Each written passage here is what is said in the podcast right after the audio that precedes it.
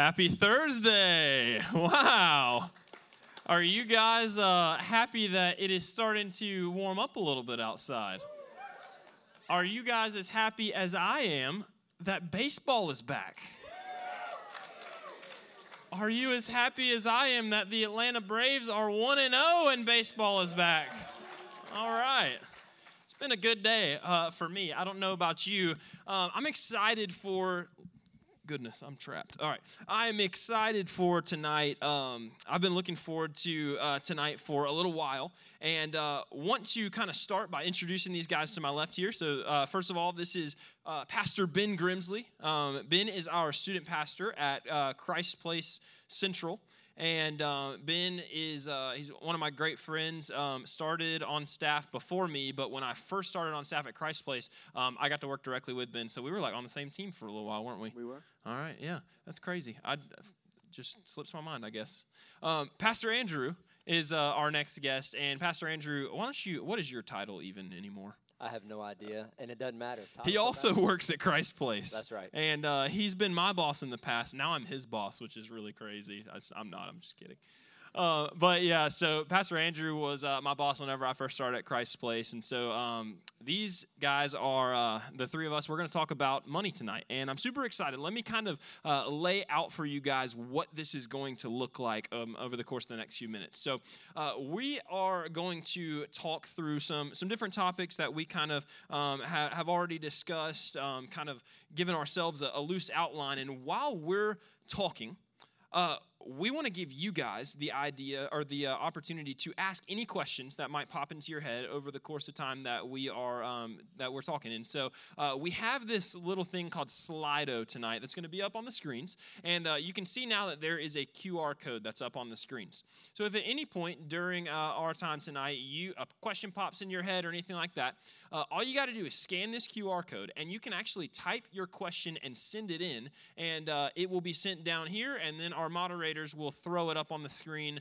Um, well, they might throw it up on the screen. There's probably be a lot of questions, and so they'll be filtering through, and we're going to get some good questions answered. So uh, we're going to have a little discussion. We're going to have some time for Q and A at the end. I think it's going to be a great time. Sound good to you guys? All right. So we talked last week. Uh, we, we, we said that we were starting this sermon series uh, called Redefining Rich. And last week, that is what we did. We redefined rich, and really, we didn't redefine rich, but we looked at how God's word redefines the idea of uh, being rich, right? So, society, the world, culture tells us that uh, being rich is all about accumulating wealth. But last week, we talked about how uh, being rich is not about accumulating wealth, it's about how you steward the wealth that you are given by God.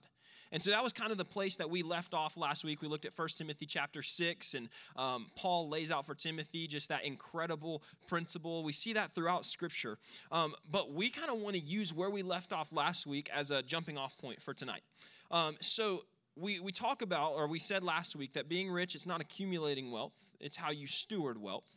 So if being rich isn't about how much money I have, but about what I do with the money that I have, the question is, what then should I do with it? Like, what does it look like to be rich? You guys can uh, speak into that. Yeah, so I mean, like Logan said, we're going to take everything from the pages of Scripture. And so if you look at uh, God's Word and really how it's broken out, uh, really you can see three main categories, if you will. Uh, one of the first categories that, that you see that is probably more prominent, maybe than some of the other categories that we'll talk about, uh, is the one that he spoke about a lot last week, which is is to give. So uh, you see this in Proverbs three, nine, and ten. You see this uh, all throughout the New Testament, and so um, this this idea of of giving first and and really categorizing um, maybe your budget, your money, whatever, categorizing it by saying I'm going to give first, and then the second that you see. Uh, you'll see that is this idea of saving. So uh, Proverbs talks about that a lot too, as well. We're going to go to Proverbs a lot tonight, so you're going to see that. Uh, Solomon was very wise, so he penned a lot of stuff down in that. And then the last thing, so w- once you once you give first, once you save, and then lastly, you're you're going to have the leftovers or what you're going to live off of. So this idea of really of give and then save and then live. Yeah, and I would just add. Um, that's a great that's a great outline. Uh, give, save, live in that order. The order is really important, like you said, Andrew. Uh, it sounds like you guys probably talked about this last week, but I think it's really helpful to view money as a tool. Okay, and a tool you can use either for for positive, for good, or you can use it negatively. And so the way that we use our money, the way that we view money, is so so important. I want to share. Uh, Andrew, you said we're going to Proverbs, and I'm already here. So uh, this is Proverbs 11, 28. This is a really gold. There's a lot of gold in Proverbs, but uh, this verse says, "Whoever trusts in his riches will fall, but the righteous will flourish like a green leaf." It kind of sounds like a Lord of the Rings poem a little bit to me. But uh, what it's saying is, if you are living your life, if you are uh, building your life upon riches first or upon money first, it will not go well. And so I think as we dive into our discussion tonight, if there's anything I can encourage um, all of you college students, and I'm not much, you know, older than you. Uh, I guess as someone like who's a peer to you, I would encourage you: don't follow money, follow Jesus. Uh, I think that's just super, super key. I think we believe, you know, I think we sometimes think, yeah, I, I follow Jesus, you know, I, I, follow Jesus first and then money, but um, sometimes our actions can maybe make us think that um, we really are following money. Here's, what, here's an example. Um, back in the 90s, my grandfather uh, did something pretty crazy that not a lot of people have done. He won the lottery. And uh, it wasn't like a, like a country song, scratch off ticket type lottery. Like he won multiple millions of dollars back in the 90s, which was a lot of money, a lot of money today. And so you might be thinking, whoa, your grandfather had it made. I mean, he had millions of dollars. He, he probably was just like, you know, living on high on the hog or whatever. That was 30 years ago. And y'all, there's been so much um, destruction in my family that we still experience today. And so, if we follow money first or primarily, or build your life primarily on money, it will not go well for you. So, I guess as we kind of start framing up our discussion about what it looks like to give first, then save, then live, I guess I would just like to preface it by saying follow Jesus, don't follow money. That's all I have to say. This is crazy. My, I don't know who it was, like great aunt also won the lottery. I mean, there. I haven't when seen a this? dime of it, but when when was yeah. it? I have no idea. I just know that they own like a mountain in North Carolina. Sounds like we need to go buy some lottery tickets later. No, we got we got it in our genes. Just- I Mount guess so. Evans. We got a Mount Evans out Do there. Do you have a? Uh, no, it's not Mount Evans. I don't know Mount what it is. Okay, but so I also won some money myself. Uh, it- I was Stop. 18 years old. It was the first time I won three dollars, and I bought a Red Bull with it. That's what. That's the only time Let's I've ever go, done. it. let's go. I played one time and I won three bucks. That was a lot. I mean, I was 18. I'm not playing. Like, it was a couple of days after my birthday. so two lotteries and a There Red you go. I mean, that's $3. That's great. That's what I won. So, uh, Pastor Andrew, you kind of you kind of said it up front. Um, if you take if you take all of Scripture, what it says about money, and you were to sort it into three categories, you're kind of left with with these three categories of give, save, and live. And, and you talked about it um, specifically in that order. Like the Bible puts a lot of priority, a lot of emphasis on giving. Um, you know, a lot of emphasis, not as much on giving, but but also on saving. And then finally talks about how to live with your money, how to be wise. Talks about some warnings, things like that. Let's follow that. Um, you know, that, that path there. And let's talk um, first about giving because this is you know we talked about it a little bit last week, but I really want to get practical with it. Um, so tonight, uh, let me ask you you guys this question what has giving looked like for y'all um, personally like in your lives uh, over the course of you know i mean since you guys have, have been practicing giving uh, i assume and hope that y'all give Yeah, hopefully so. We got to model it first, right? No, uh, I, I. So Logan, you mentioned it. You know, those three categories. We'll, we'll kind of use that as a flow tonight. But there's not like one verse that says "give, save, live." Uh, but if you study Scripture and you look at um, Scripture, talks a lot about giving, and this is something that I've I've been passionate about because it's part of mine and my wife's personal testimony. So. Um, my wife and I, we've been married for almost 15 years. Uh, we celebrate 15 years in just a few months. And so um, when we first got married, uh, we got married really young. I was 21, she was 20 when we got married. and um, I had just been 21 for like a couple of months, and so uh, we were very, very young. I bought a house really early, and so man, I'm I'm actually we were both still in school. We we went here, we went to to UNG, and so um, there you go. So we we were married, but I'm telling you, like she she was working maybe like retail. I was working in a warehouse. We were both going to school. We were having to try to pay for books. We were trying, I mean, we were, when I say we were broke, I mean, I'm not exaggerating. We were beyond broke. I mean, I would sit down, and I'm a numbers guy. I love this stuff. I, I love all this.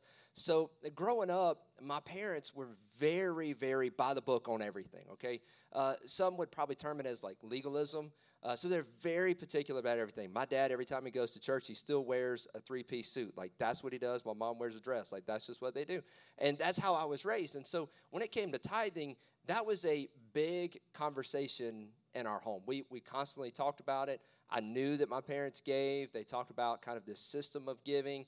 And so for us, it was always just kind of understood this is what we would do.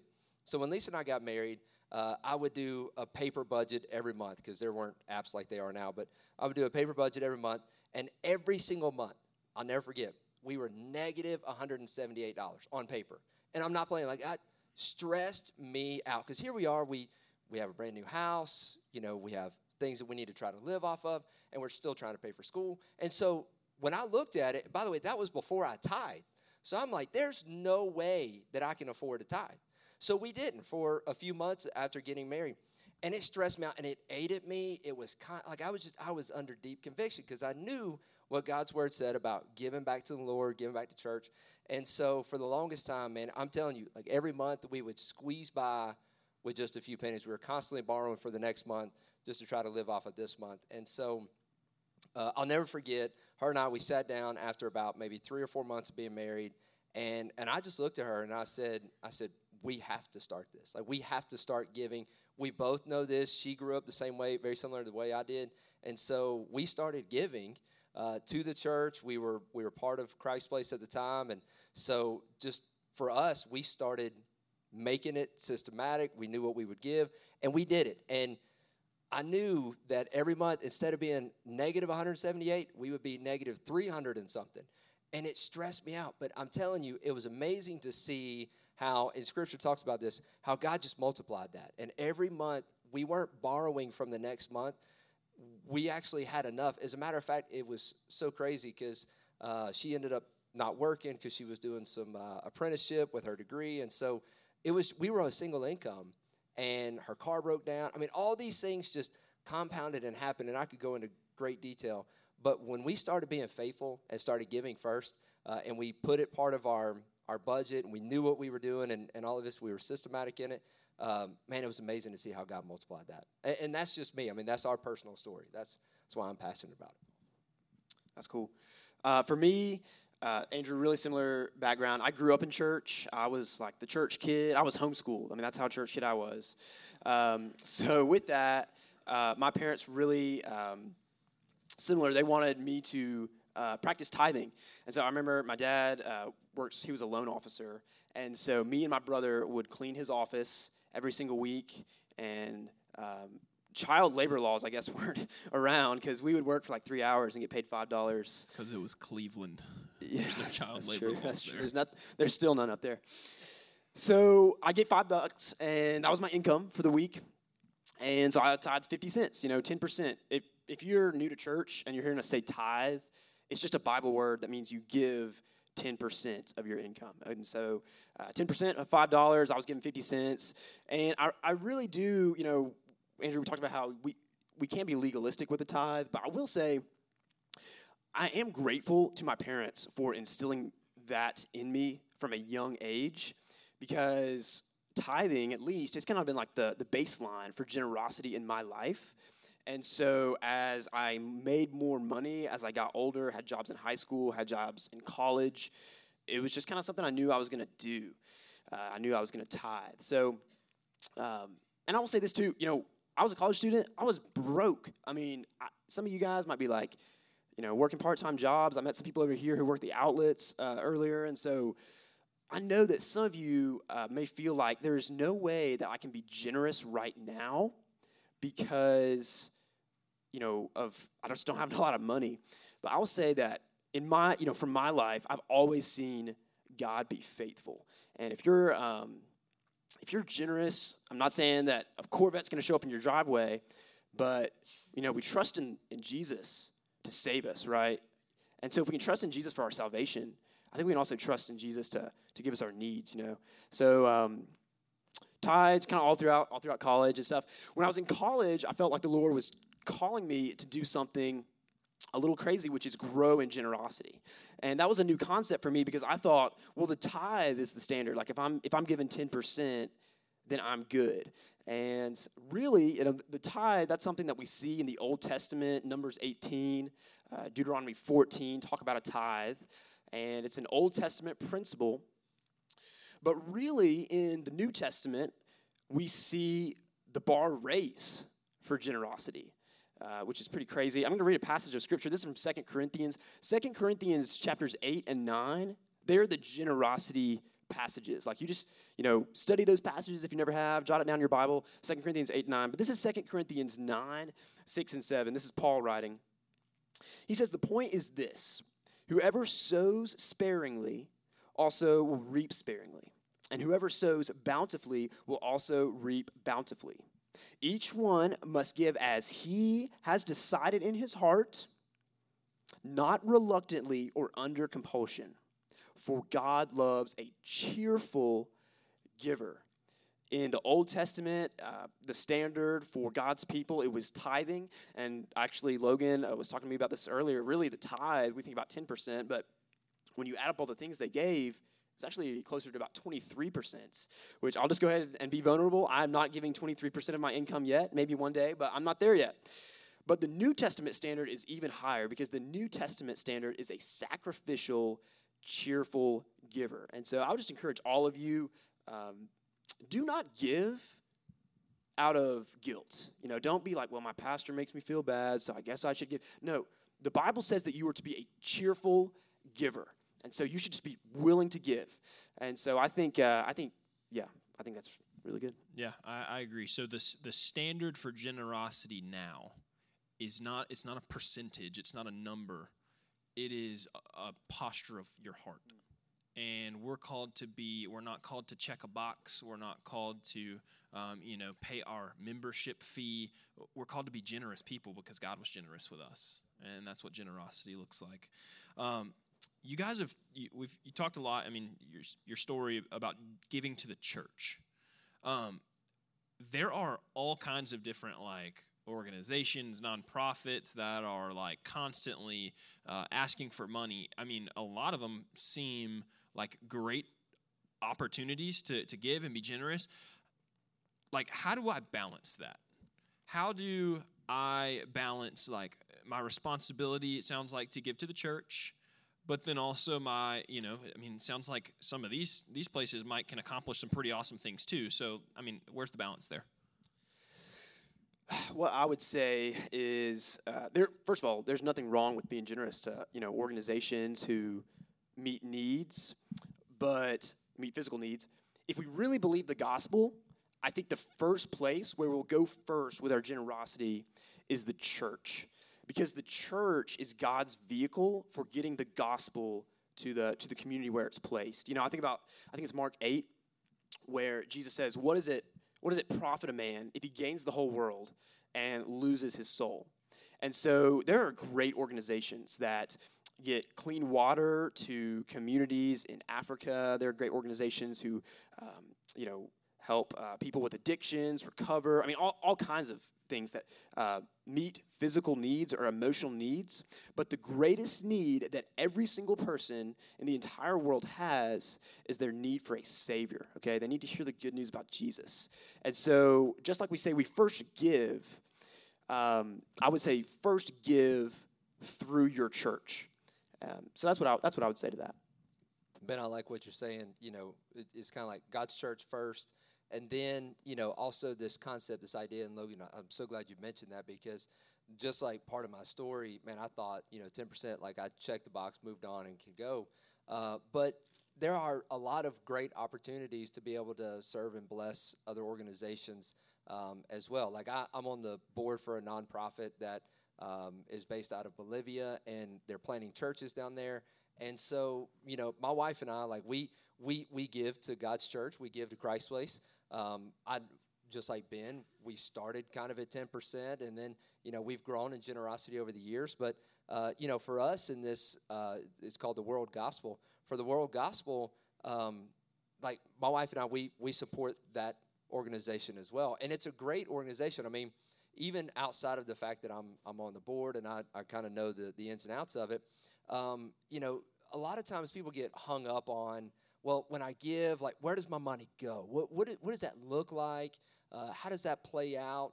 Um, you know, and a lot of people get hung up on the idea that man, if I give, they're going to pay for, you know, some of that's going to be held back for like administration or pay for the building or, you know, those kind of things.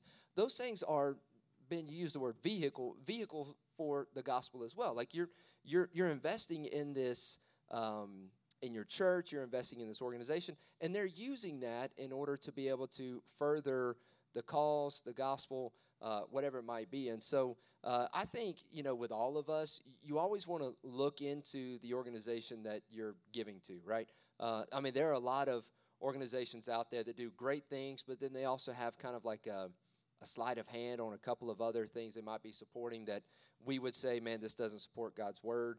Um, you know, as maybe it's counter to God's word. So what I would say is, man, just like what Ben said, give to God's church. And then, you know, if you feel led or something that you're passionate about, like the clean water or, or, you know, the world gospel, whatever it might be, I say look into the organization. You know, there's nothing wrong with asking them, like, hey, can I, can I ask some questions about like what percentage and all these things? Nothing wrong with that. Uh, but then also trust them if you're believe, like if they're investing in you, you're investing in it, uh, that organization. Then trust them to use what you're giving them. You know, to further what they're doing. Is that helpful? Yeah, absolutely. Okay. I think that's great. Um, so eh, we talked about at the beginning you gave us three categories give save live for the sake of time i know there's questions that we want to make it uh, to at the end i, I want to move us on um, to the idea of saving um, this is this is a big deal um, and i think something that's going to be really practical and helpful for all of you guys so um, here's my first question what does we, we talked about how god's word talks about saving what does it say like I've never, uh, you know, maybe maybe people in here like I've never ran across a verse that says, you know, open up a Roth IRA. Like that's just not in there. So like, what does God's word say about saving money? Um, when I think about saving money, there's a there's a lot of verses, and I'm going to get to Proverbs here in a second. I'll say this first though: saving money. Uh, my dad, he has um, something he calls like the 10 laws of money management. He framed it in his office. He actually called it Elmo. Elmo is my dad's nickname. Maybe Elmo can come speak to us one day. But one of his laws of money management, Elmo, his name's Ellis. I don't know how, I don't know. One of his laws is that good money management is hard work, okay? And Proverbs talks a ton about hard work. In Proverbs 10, this is verse 4, uh, the author says, A slack hand causes poverty, but the hand of the diligent makes rich.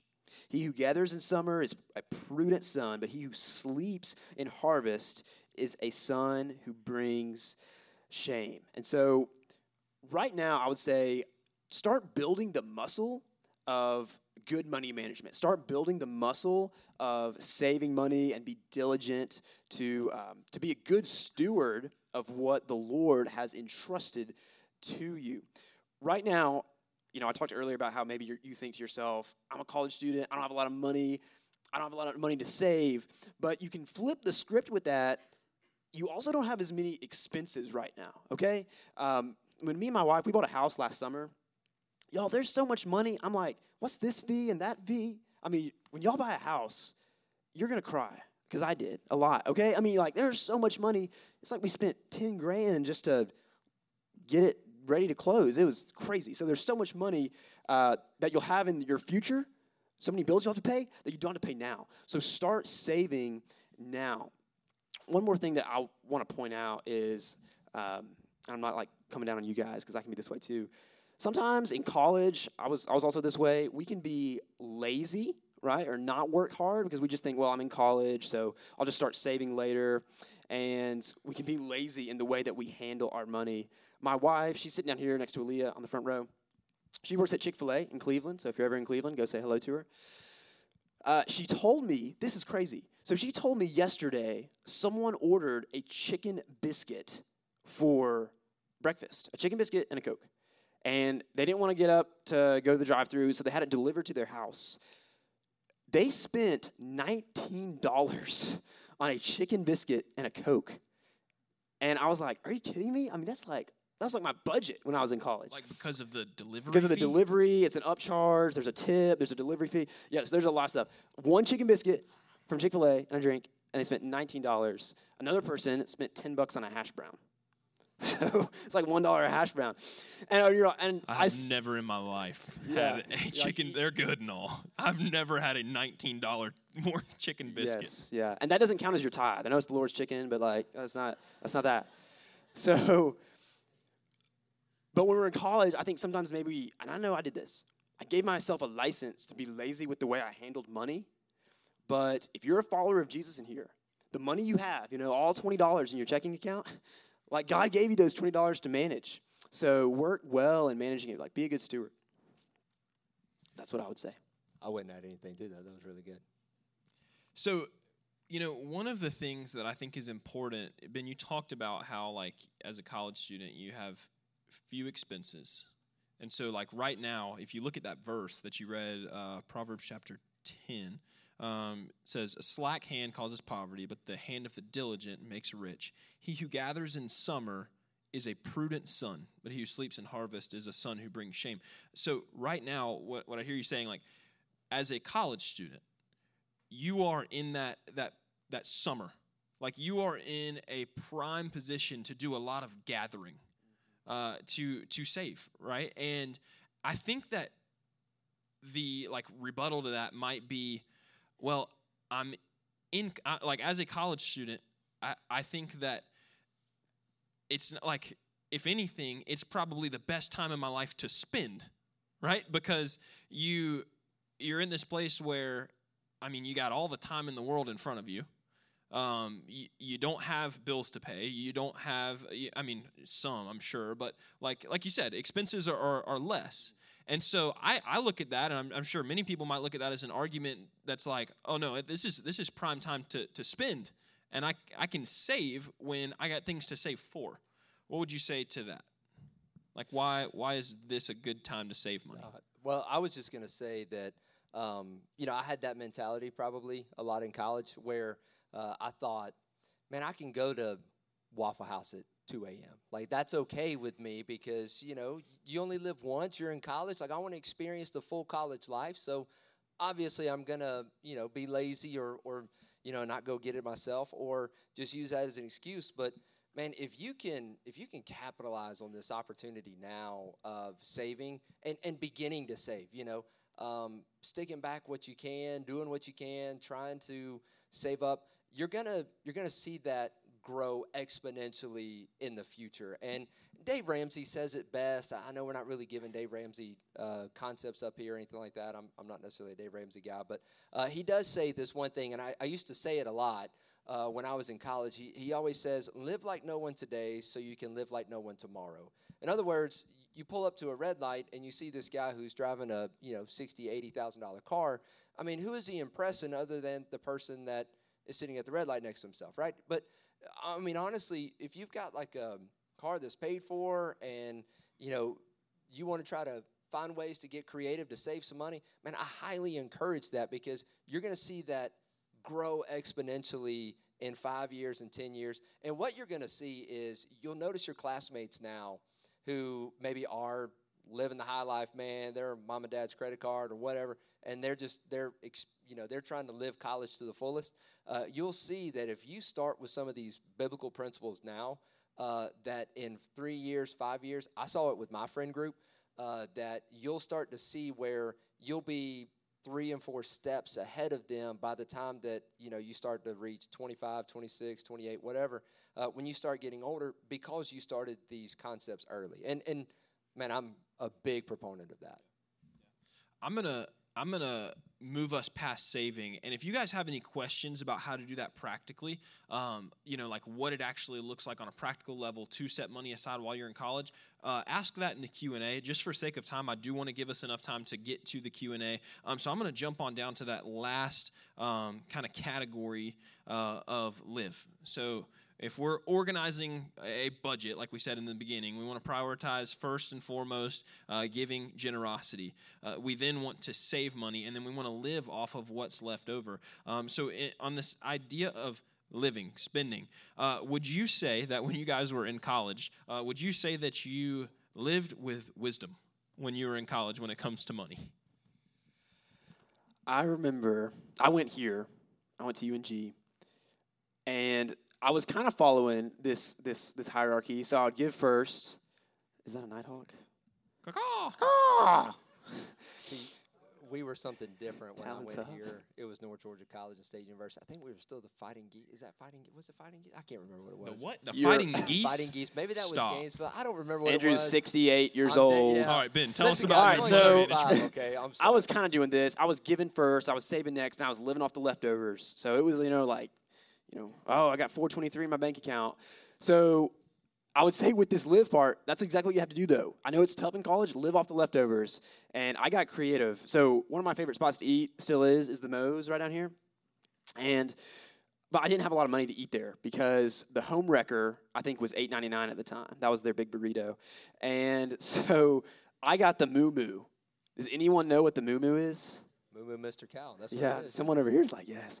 So I got the moo moo, which is the kids' meal, and then they had a uh, they had a, on their receipt like, hey, tell us how we did. Get two dollars off your next order. The moo moo was three seventy three pre survey. Post survey, a buck seventy three. So I just ate every day, and I'm like, I get my receipt from the new one, and then I use that one for tomorrow. So my my lunch budget was like ten like ten bucks a week.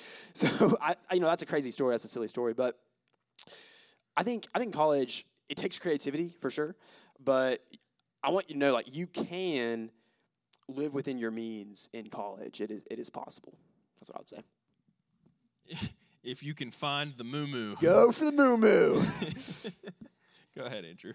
No, I was. You asked the question: w- Were we wise or was I wise? No, I, I definitely looked at. Um, I- wasn't. I definitely didn't know what I know now about money, money management, you know, and, and fiscal responsibility. But um, I definitely looked at my bank account. Maybe I had a savings account and a checking account, and I tried to keep them separate. But but I, I would look at my checking account as like, man, if I got if I have money left over at the end of every month, I saved money this month. Like that was great for me. And you know, honestly, later on, I mean, Lisa and I bought a, our first house that way. You know, because I was just constantly trying to to look at it that way. But then something would come up, car would break down, something would happen, and man, I didn't have the money because I was celebrating from the last month. You know, so um, I think it, it really if you're gonna if you're gonna say if you're gonna give if you're gonna save and then if you're gonna try to live off of what's left over uh, you have to be strategic in it you have to be intentional like ben is saying um, you you have to be smart with it as well so plan for it know what you're doing um, and then definitely don't look at your checking account as like man i got four dollars you mentioned 423 four dollars and 23 cents left over a month i saved some money that's not how you save money we, we got to talk a little bit more practical than that you know if that's the case Yeah, we definitely will. Um, so, but I think that's a good principle. You're uh, when it comes to living, if you're if the dollar sign number in your checking account is your metric as to how you're doing with your finances, it's it's not a not a good way to go about it. There are wiser ways to go about it. So let's uh, I mean let's jump off that. Um, what how do you do it? Like practically speaking, how do you live wisely when it comes to your money? How do you break out of that? Just look at you know the number in my checking account mentality. What do you do? What does it look like? There is a really simple tool that some of you may love and some of you may not love so much, but it is called a budget. Dude, I'm about to stand up. Let's go. This is what made me and Logan y'all. friends. I'm just kidding. This is it. Really is. I mean, really? we're nerds. So me, yeah, me, me and Logan are budgeting nerds, but I know that maybe more of you than like maybe the majority of you, when someone says, "How are you doing with your budget?" You know, it's just you don't feel good about that, right? Maybe you don't like budgeting, but if you start to plan out where your dollars are going to go with a budget, you will automatically just be more intentional with how you use the Lord's money that you are stewarding.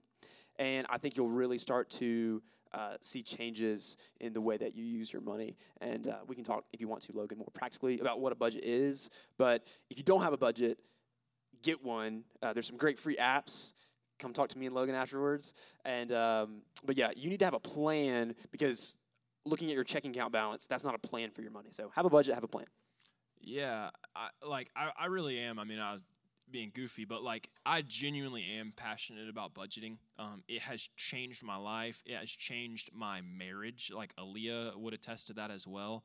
Like my number one advice for uh, married couples, uh, or like you know newly married couples, um, it is not like date your wife. It is not like all the you know typical things that you hear. I mean, do that stuff for sure. Uh, but it's uh, literally my number one piece of advice is get on the same page about your finances and do so with a budget. Um, have y'all ever have y'all ever felt buyer's remorse? Anyone? I can we can see you a little bit. Really? So a lot of you have, and the others are liars because I know you have. When you budget, my experience has been that when you when you can budget well, you know where your expenses are going like when I go to the grocery store to spend money on groceries, I don't just go and say, like, man, uh, you know, I'm going to try to keep it under this amount. Like, I go to the grocery store and I have a picture of what I can spend on groceries because I have a picture of what every other dollar in my bank account is doing. So I'm not worried when I go to spend money on groceries. I'm not like, oh my gosh, that was so expensive. Because, yeah, sure, it might be expensive, but I know where every like every single other dollar, I know what's going on with it. I'm not like, man, I might not have enough for this thing over here. I know that I'm going to have enough because I've already done the work of, uh, you know, organizing everything, identifying my expenses, and so forth and so on. Um, so, I mean, I'm. It really has changed changed my life. I know we've talked about it. It's it's done the same for you guys. Yeah. I mean, if you think about going back to the stewardship idea, I really believe in this.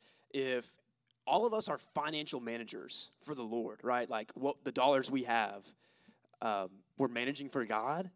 Imagine if you went to your maybe you don't have a financial advisor, but imagine if you went to your financial advisor and you're like, "Hey, where's my money at?" And you're like, oh, "I don't really know." that would not be good. So budgets, have a good. That's good. Have a plan. Have a budget. Yeah, absolutely. Um, Caleb, go ahead and start to throw some of our um, questions up on the screen. Um, you know, some of these these top questions. He's going to throw a bunch up on the screen, and what you guys can do with your phones, um, if you can, if you're close enough to scan that QR code, or if you can get on your browser and type in Slido.com. That's S L I D O.com. He's going to text them to me. You don't have to read it.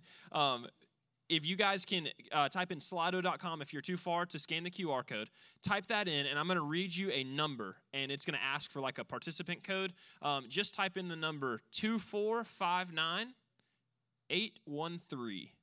2459 813 and that'll get you um, into this uh, this Q and A. And basically, what y'all do um, is just go on there. You can see the list of questions, and you can click the ones that you like. And um, as you click the ones that you like, they'll receive votes and they'll kind of rise to the top. Um, but our first question is this How should we discern between saving money as a good steward and saving money out of fear of not having money? You guys got that? I'm going to read it again for me because I. That was difficult. How should we discern between saving money as a good steward and saving money out of fear of not having money? Go for it. Well, I, so Ben and I, we're we're probably gonna some of our personalities are gonna come out in how we respond to some of these. Uh, me personally, um, and I'm just this is when it gets probably a little too practical, a little too real. Um, so I've always been the type where more money is better than less money. So if I look at my savings account, I want to see you know a lot of zeros there. I mean, that's just how I've always been. But in recent years, I, I know, like, especially with the discipline and, and some of these things that we've talked about, um, I don't like to have too much money that I'm saved up. So I, I really categorize saving in two different ways short term and long term.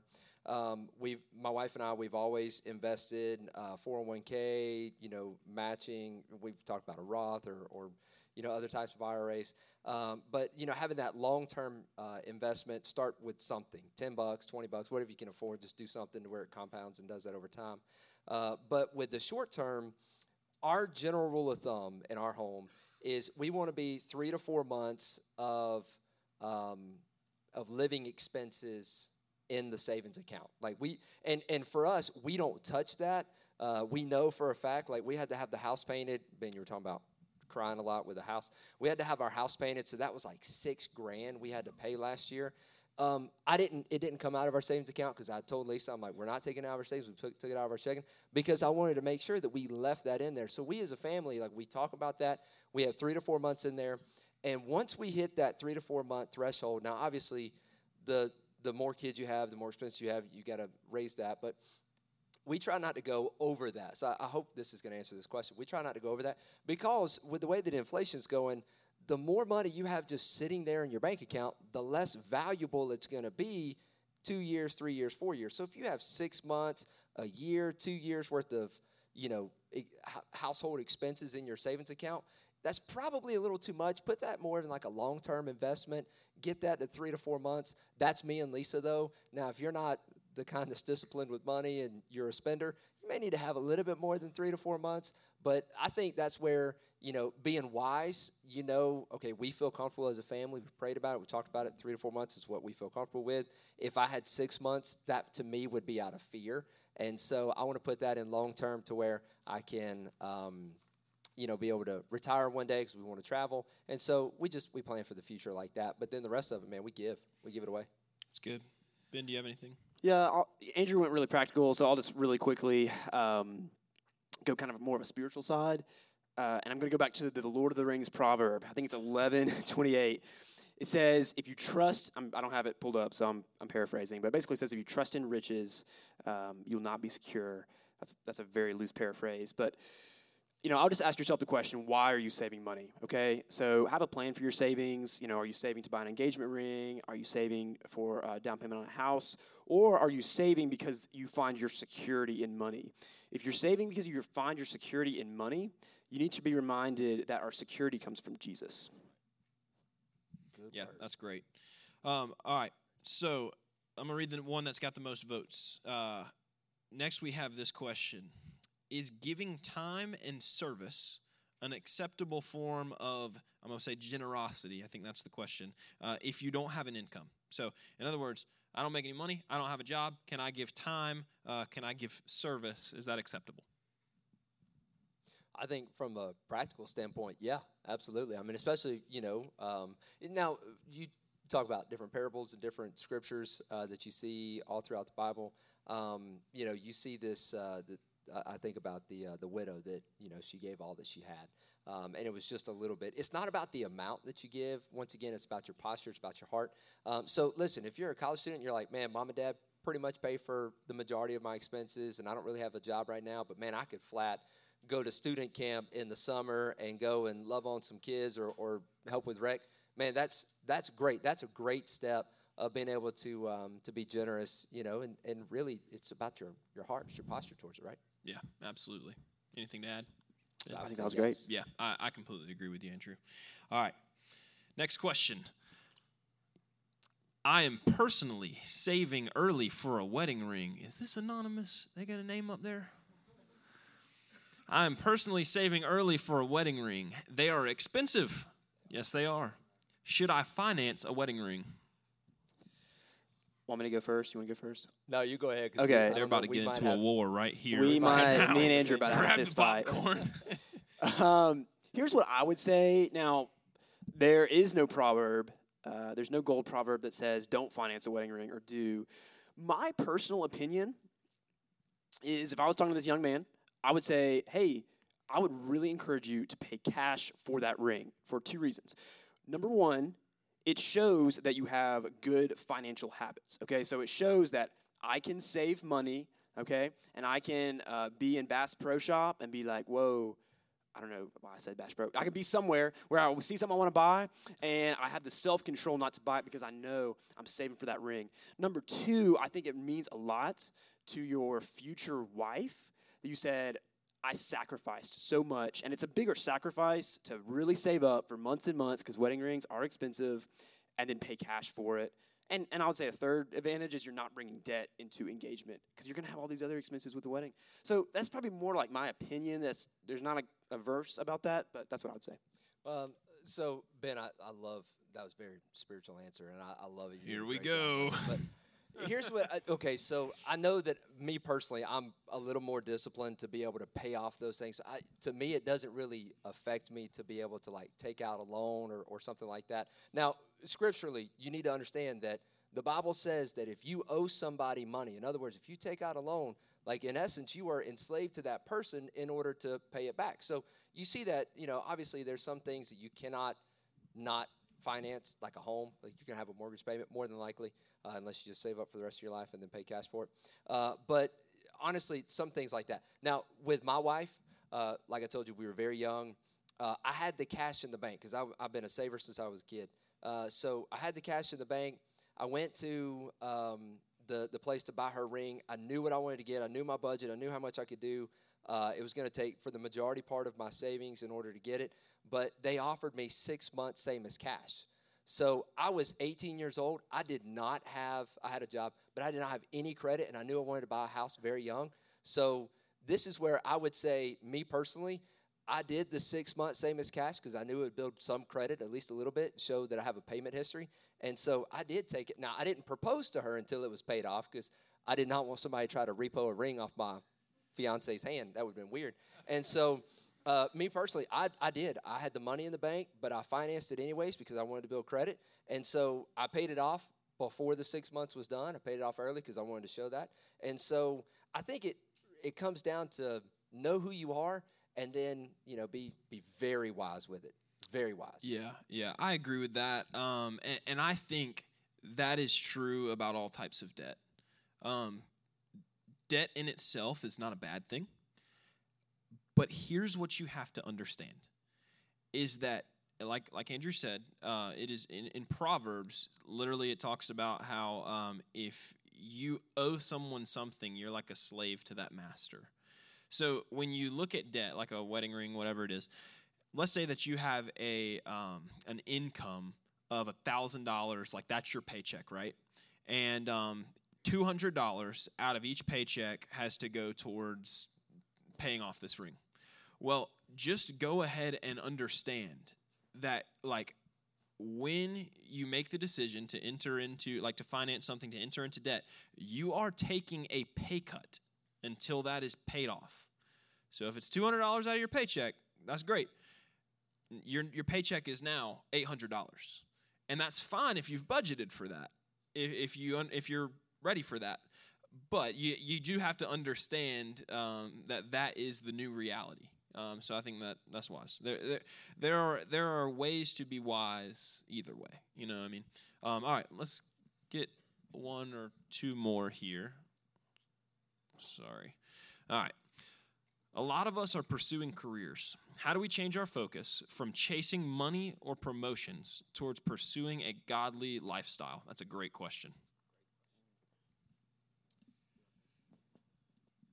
Uh, let me see. I don't think well on my feet, but I can definitely say that I did this when I got here a couple of years ago. I think it was 2017. Um, the way I decided what my degree was be was going to be is I Googled highest paying income, uh, highest paying jobs in America right now. Uh, number one was brain surgeon. I'm not very smart. I, I don't like it was blood. a pastor. It was not pastor. So brain surgeon was out. Number two was like a math nerd, and so I was like, I can do that. So I came in. I tried to be a, math major. I spent zero time praying through what the Lord wanted me to do with my life, and I I was chasing the money for the first two years of my college, and it, I wasted so much time. And I would just encourage you guys be prayerful. Um, when you know, and I said at the beginning, don't follow money, follow Jesus. You know, we can trust the Lord. The Lord will provide. So I went from uh, thinking I'm going to make $200,000 every year in this actuarial analysis role to I went to be an intern at a student ministry, which uh, they really make the big bucks there. So I'm just kidding. Yeah, that's they they didn't laugh, so they don't know. But um, but you know what? The Lord provided, and I was still able to uh, buy a wedding ring, uh, propose to Hadley, buy a house. Like the Lord has provided. So be prayerful, and just remember that you know you're accountable for how you use your life. And so don't be flippant. Don't chase money. Follow Jesus. Yeah, I, what I would say in that is that there, there's really there's two types of ambition. You have unhealthy ambition and healthy ambition. There is healthy ambition that can still honor God. So, uh, you know, work for for in Scripture and for believers, work is not a curse. It is actually it's a blessing, and you can see once again we keep going back to Proverbs. Uh, Proverbs talks about how uh, the man that does not work should not eat. So obviously, like you got to get up, you got to go get a job and go do it. Your job can control your life, and so uh, I'll be honest with me. So I haven't always you know aspired to be a pastor. Uh, I worked in the corporate world for about ten years, and so uh, I at one point I will say I was. Um, I was a victim of that myself in, in my own personal um, ambitions to where, man, I poured everything into my career, everything in my job because I was chasing the dollar, chasing the next step, chasing the next promotion. And it, what it did, and I, here's how I knew that it was unhealthy, because first of all, it pulled me away from my family. Uh, I had a wife, had you know two small kids, uh, so it pulled me away from my family, pulled me away from the Lord. I was not doing my quiet time early in the morning because I was getting up, being at work at 3 a.m., 4 a.m. I was coming home super late in the afternoon. I was pouring everything into that because it had become my identity, my life, who I was.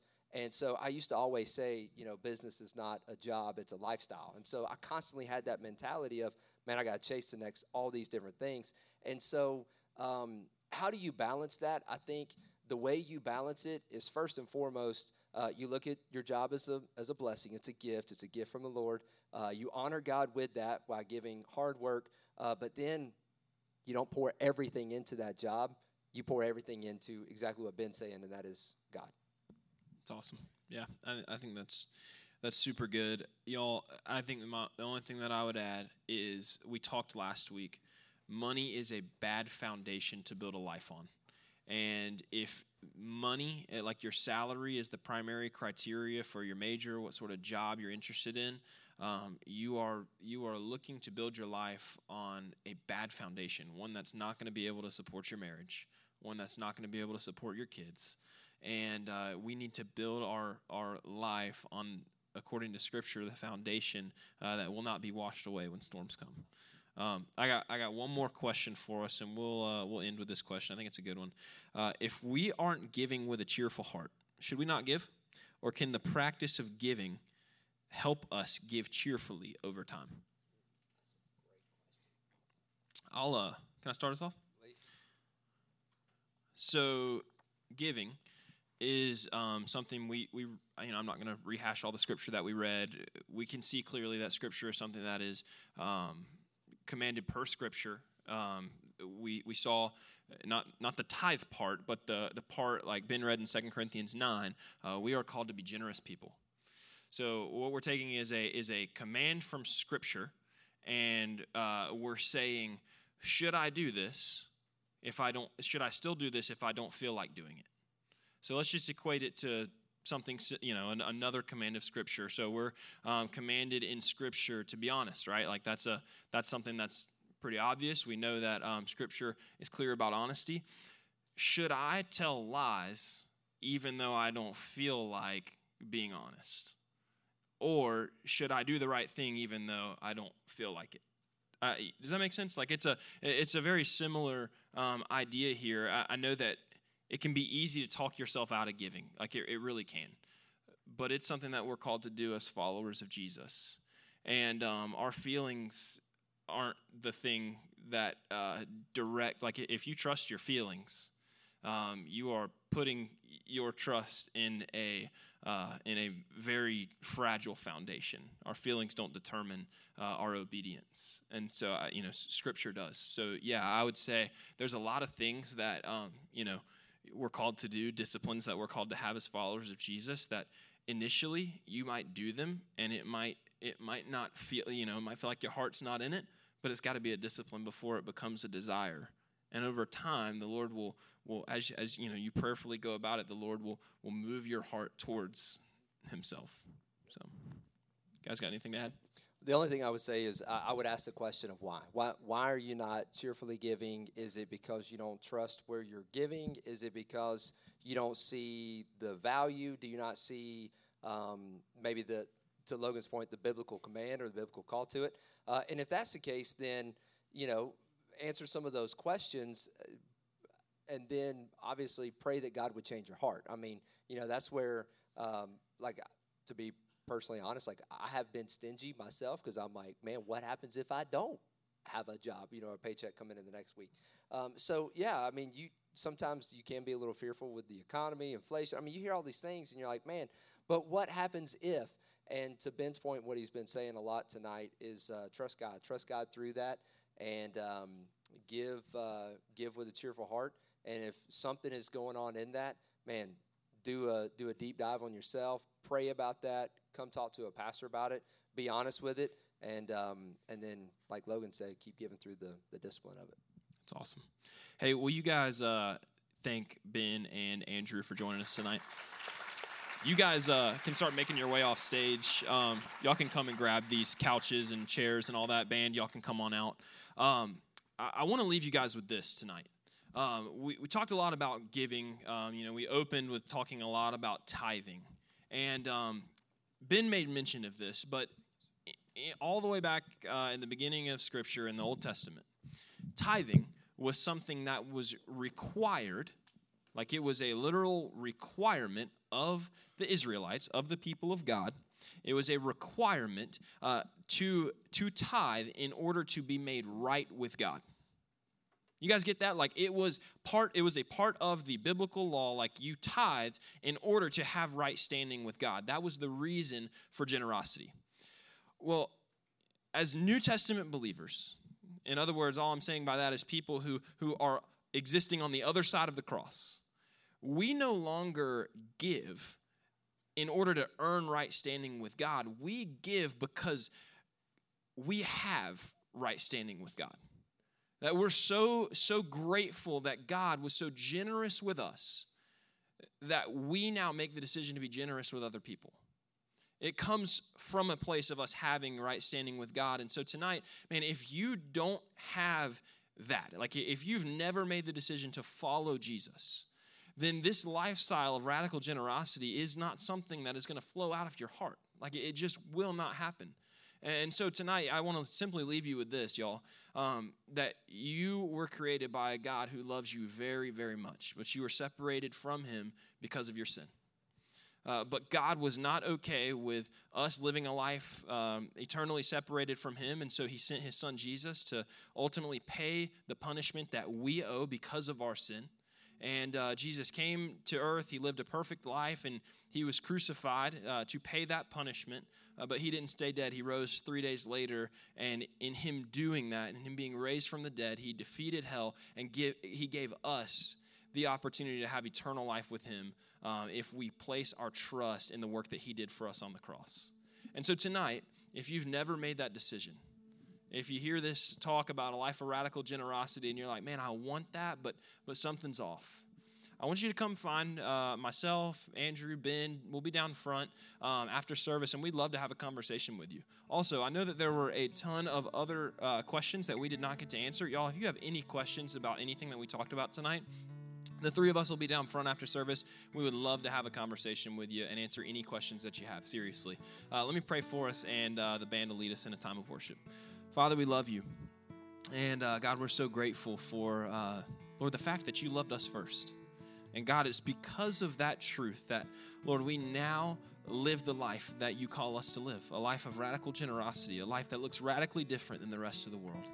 And so, Father, I pray tonight that uh, these students would uh, not follow the current of culture, but Lord, they would they would be bold in digging their heels in for things that matter. That they would build their life on a solid foundation, and that they would uh, be cheerful givers, uh, Lord, not just through and to the church, but God, that in every area of their life, that they would be radically generous, that they would make wise decisions with money, and that they would honor you uh, with everything that you've given them. God, we love you. And it's in your name we pray. Amen.